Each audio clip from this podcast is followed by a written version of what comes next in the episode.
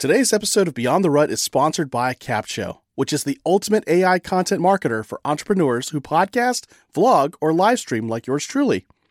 Stay tuned throughout this episode to discover more ways you can use Capsho for your content. For now, let's get straight into the episode. Hey, what is going on, Rudder Nation? This is another installment of Jerry's Short. These are the shorter episodes of Beyond the Rut, where I get to bring you a practical tip or tool to get you through the weekend and help you launch your new week off on your right foot or your left. Depends on which one you like to step off with, right? Now, if you're if you're new to Beyond the Rut, Beyond the Rut's a show that's about helping you as a leader create a life worth living in your faith, your family, and your career.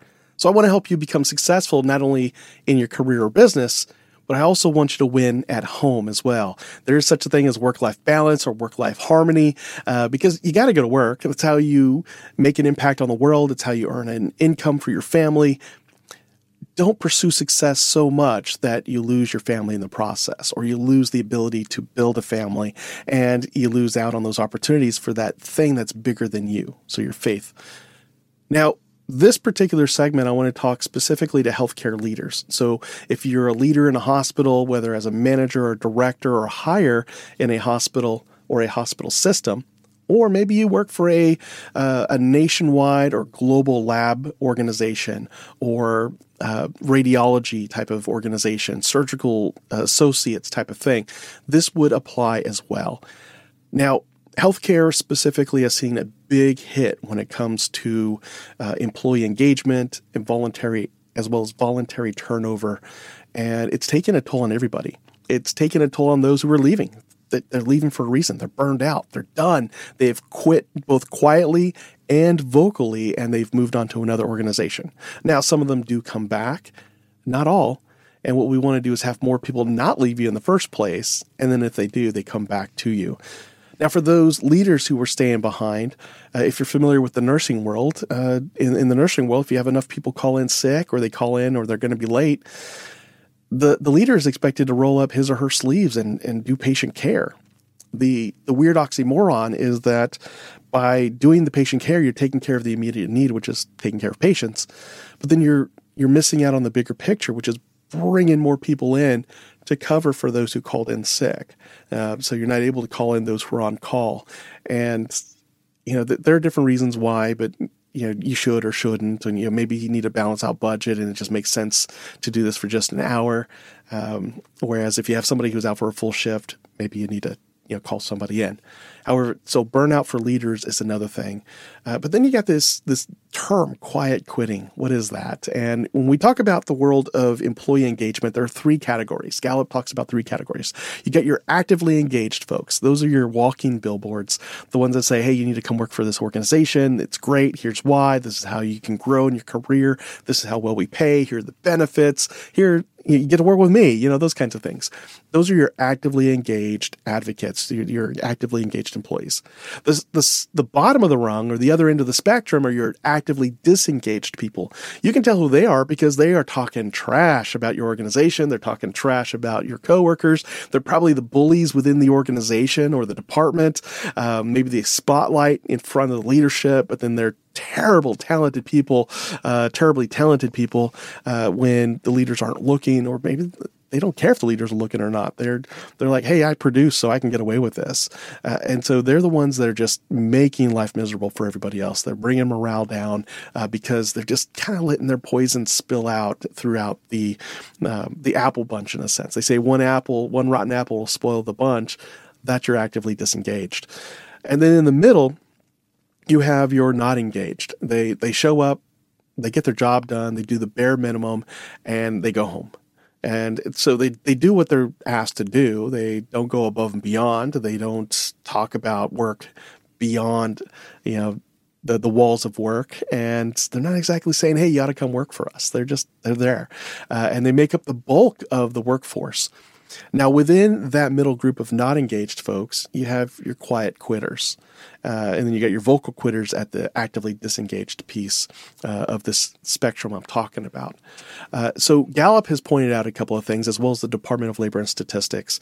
So, from 2020 to 2022, we've seen a spike in voluntary quitting or voluntary turnover in organizations. And the second hardest hit industry, guess who it was? Healthcare. That's right. So healthcare was the number two hardest hit industry when it came to a drop in employee engagement as well as voluntary turnover. Uh, I know in, in some of the areas I've seen, um, there was a big spike in voluntary turnover for healthcare organizations. so RNs voluntarily leaving within a 12 month window. Um, now, I've been in organizations where their turnover rate was lower than uh, the the norm. In fact, I've got a friend who's out of I think Louisiana, running a hospital uh, with a ridiculously low single digit voluntary turnover rate, and I've been begging him to tell me the, the magic of his ways. Uh, however, I know the structure that has helped him get there because I kind of learned it from him when I was being mentored by him. So those are the three brackets. Healthcare has been hardest hit by both uh, employee engagement as well as voluntary turnover. And some of the things organizations are doing to try to stem that tide is you know things like compensation adjustments you know they were paying travel nurses a certain amount let's kind of move some of that money over to the people who are staying and being loyal to us. And that's helped a little bit. Um, the counter to it is it never seems to be enough money for enough people. And th- that's valid. You, are trying.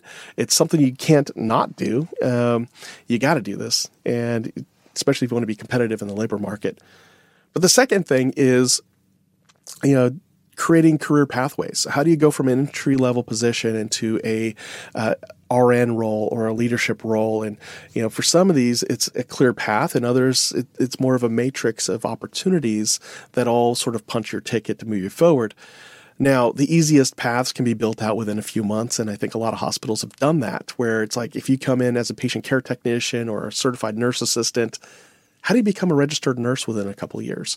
How do you become a nurse practitioner within a few years? What kind of programs can we offer to support your growth in that way?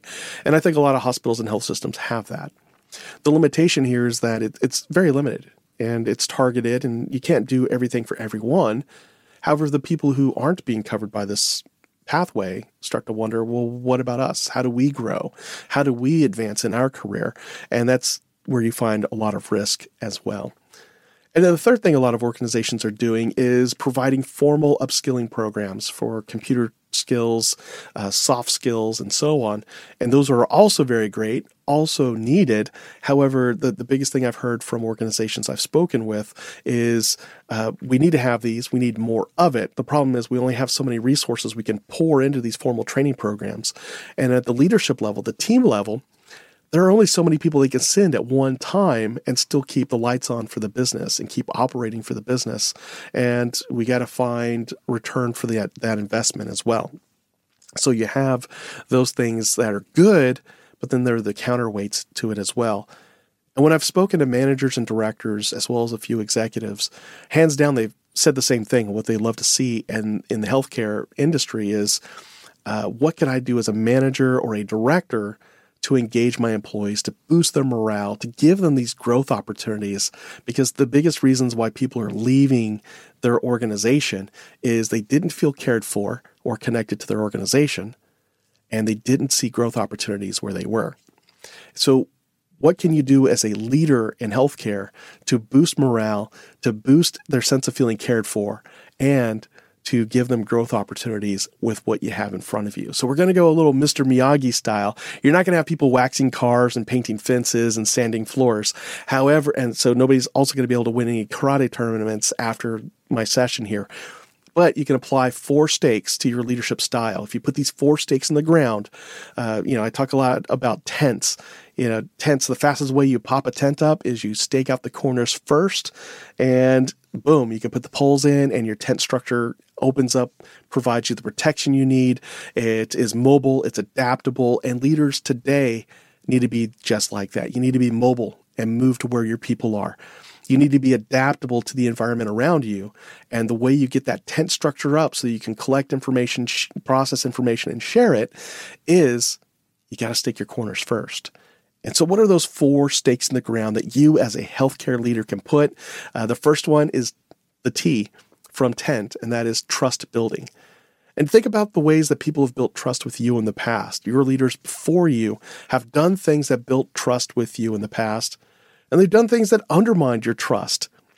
Now, as I'm going through these four stakes in the ground, I also want you to do a SWOT analysis. What are the strengths that you're experiencing in these areas? What are your weaknesses? What are your opportunities for growth? And what are your threats to your success? So take notes like that as I continue on. So going back to trust building, think about what do you do well to build trust with your people? What are some of the things you think you've done to undermine your trust with people? And, and some things that undermine trust are things you probably don't even realize you're doing. You know, do you yell at people when they make a mistake and then storm off without really considering the emotional wake you left behind for your staff or your patients? Do you tend to be condescending to people like, hey, I'm disappointed in your behavior? Hey, you know better than that. You're not a child. Do you, you talk to your staff in a way that makes them feel like children? Because that would undermine trust you try to gaslight them. And if you do this, this is a much bigger problem, and you probably need to see some help for this one. But are you gaslighting them? You give out an assignment, they execute it as best they can. When they come back to you, you say, Hey, that's not what I told you. I never told you that. But they've got the notes that say, Yes, you did, or here's the email. Um, it's probably why a lot of times HR asks people to document their conversations, especially corrective ones with their staff, because somebody somewhere is going to be gaslighting somebody. Um, so don't do that. So think about that. What are you doing that builds trust? What are you doing that cuts away at your trust? One thing I love to teach folks is how to create their leadership credo. So, what are the things you stand by? And I did an episode of that uh, earlier, and I'll put that link in the show notes for this uh, particular short episode. So, knowing your credo means you know who you are, what you stand for, and you can share that with people in a way that allows them to hold you accountable to it or, you know, ex- have these expectations of you. And, and when you falter short, you, you have a, a baseline. You can say, Hey, I'm sorry. One of the things I value is collaboration. And this was the decision I had to make without being able to collaborate with all of you. This wasn't the normal process. This wasn't my preferred way to go. This is what I had to do. This is what I implemented based on my decision. And I want to know where do we go from here? How do we push this forward? How can you help me make this successful? That would go a lot further than, hey, I'm the boss here, my way or the highway. And there's some leaders out there that they feel like that that's worked for them. And it does work in the short term. We're talking about long term success here. We don't want you to just turn the ship around for like a few weeks and then go back to the way you were. You know, if you're going to level up your career, take on this framework and, and think about it long term. So that first stake in the ground is trust building. The second one is empowering. So, what can you do to empower your staff, empower their voice, empower their actions? And the three big things I recommend here are uh, give clarity. When you are transparent with information, you provide clarity of assignments, responsibilities, you are empowering people to take action, to make decisions on their own. Another practice that's common in healthcare that hopefully your organization has been introduced to this, uh, and that's rounding with your employees. You might be familiar with rounding with your patients. This is the same idea, but with your employees. Checking in with them on a regular cadence to not just see how things are going, but to really build connection with them and offer them insights from what you see, but also gather from them information on what could help you lead everybody else better and then delegation with a uh, four level decision making uh, model. And I've done an episode about that as well. So I'll link that in the show notes. Uh, but moving on to the third stake in the ground navigating for success. Your employees want to grow in their career. You know, very few of us want to just be here and work in our position for the rest of our lives. And even if we're in the same title, type of position or the same level position, we still want to grow. We want to learn new things. We want to um, get better at what we do. You know, some folks are more resistant to change than others, but still, I think those folks also want to get better at what they do. And if not, they're probably your actively disengaged or you're quietly quitter, quitting type of folks. Uh, but when you're navigating for success, you're helping that individual identify his or her goals. Where do I want to go in the next year, the next five years, the next 10 years of my career? how can I pursue those goals and also help the organiz- organization achieve its goals?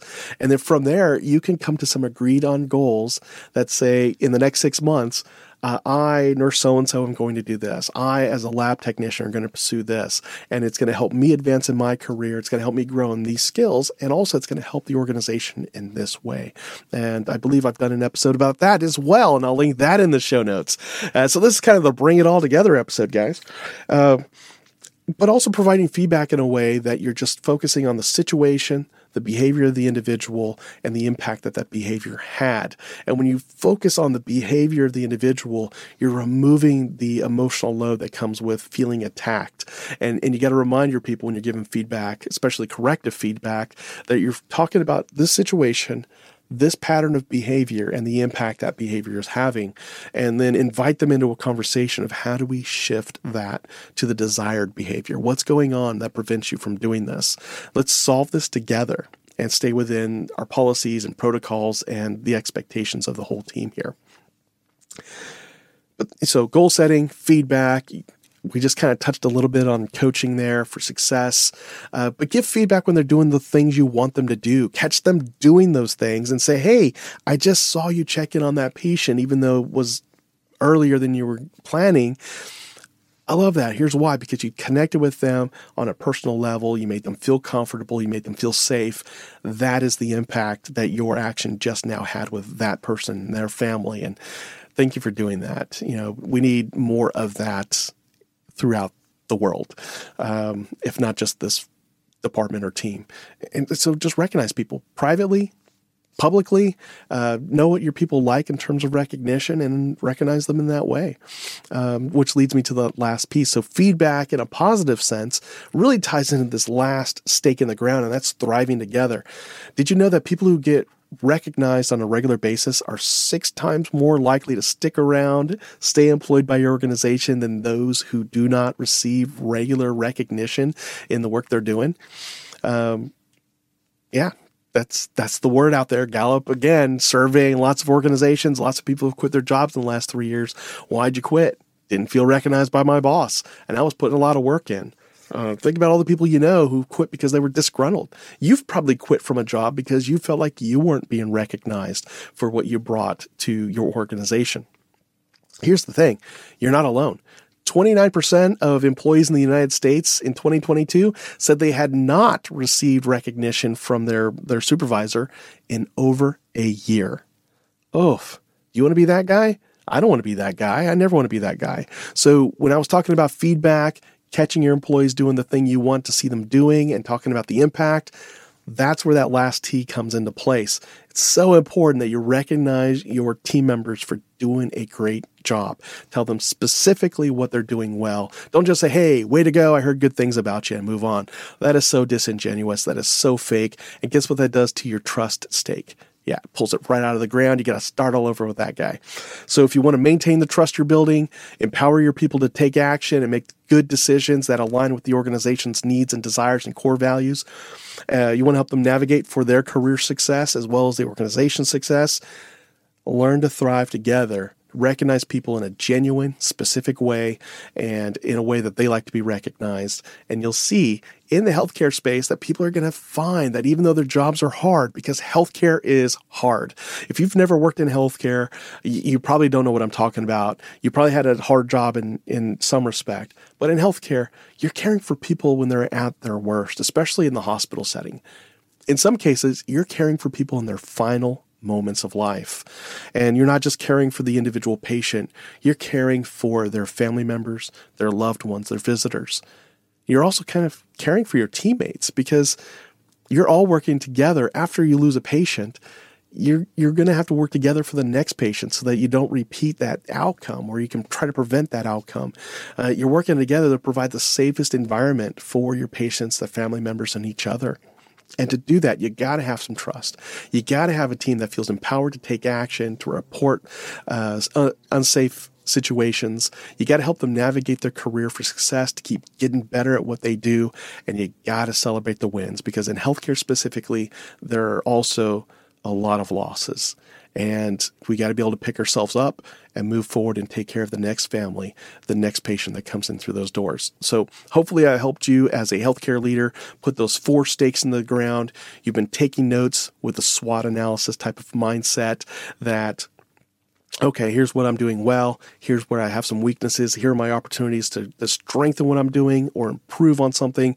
And here are the threats that would prevent me from achieving that greatness, that leveling up of my career as a leader that's all I had for this episode. And what I'd love to hear from you is what was the outcome of your SWOT analysis? And send me an email at info at beyondtherut.com. And I'd love to get that conversation going. Say, hey, listen to that uh, conversation about healthcare leadership and applying the tent framework to help quell quiet quitting. You don't have to use that those exact words, but I'd like to know what your SWOT analysis was like join you for a conversation and you know help you iron out a strategy for what you're going to do for the next 12 to 24 weeks to turn that ship. Just you know some of us need to do a 180 degree turn on our ship and get back to the land of high engagement high performance and high safety and, and all those things. Some of us just want to do a little pivot to stay on course. You're doing some great things and you just want to kind of improve it incrementally either of those situations, reach out to me. Love to chat with you. Again, info at beyondtherut.com. Uh, I'd give you my other business email address, but this is the one I'm used to saying. It's easier to remember. Uh, you're already here at beyondtherut.com, and there we go. Now, I'm glad you joined me for this episode. I hope you got a lot of value out of it. I look forward to joining you on the next one. But until next time, go live life beyond the rut. Take care. You know, the best thing I love about Capsho is that they have one of the best communities ever. As a Cap Capshovian myself, I always get invited to masterminds with industry leaders to get the insights and marketing strategies that take my business to the next level. Plus, they love surprising and delighting us. Go to beyondtherut.com slash capsho, that's C-A-P-S-H-O, and start your 14-day free trial with the Capsho team today and join me inside that community.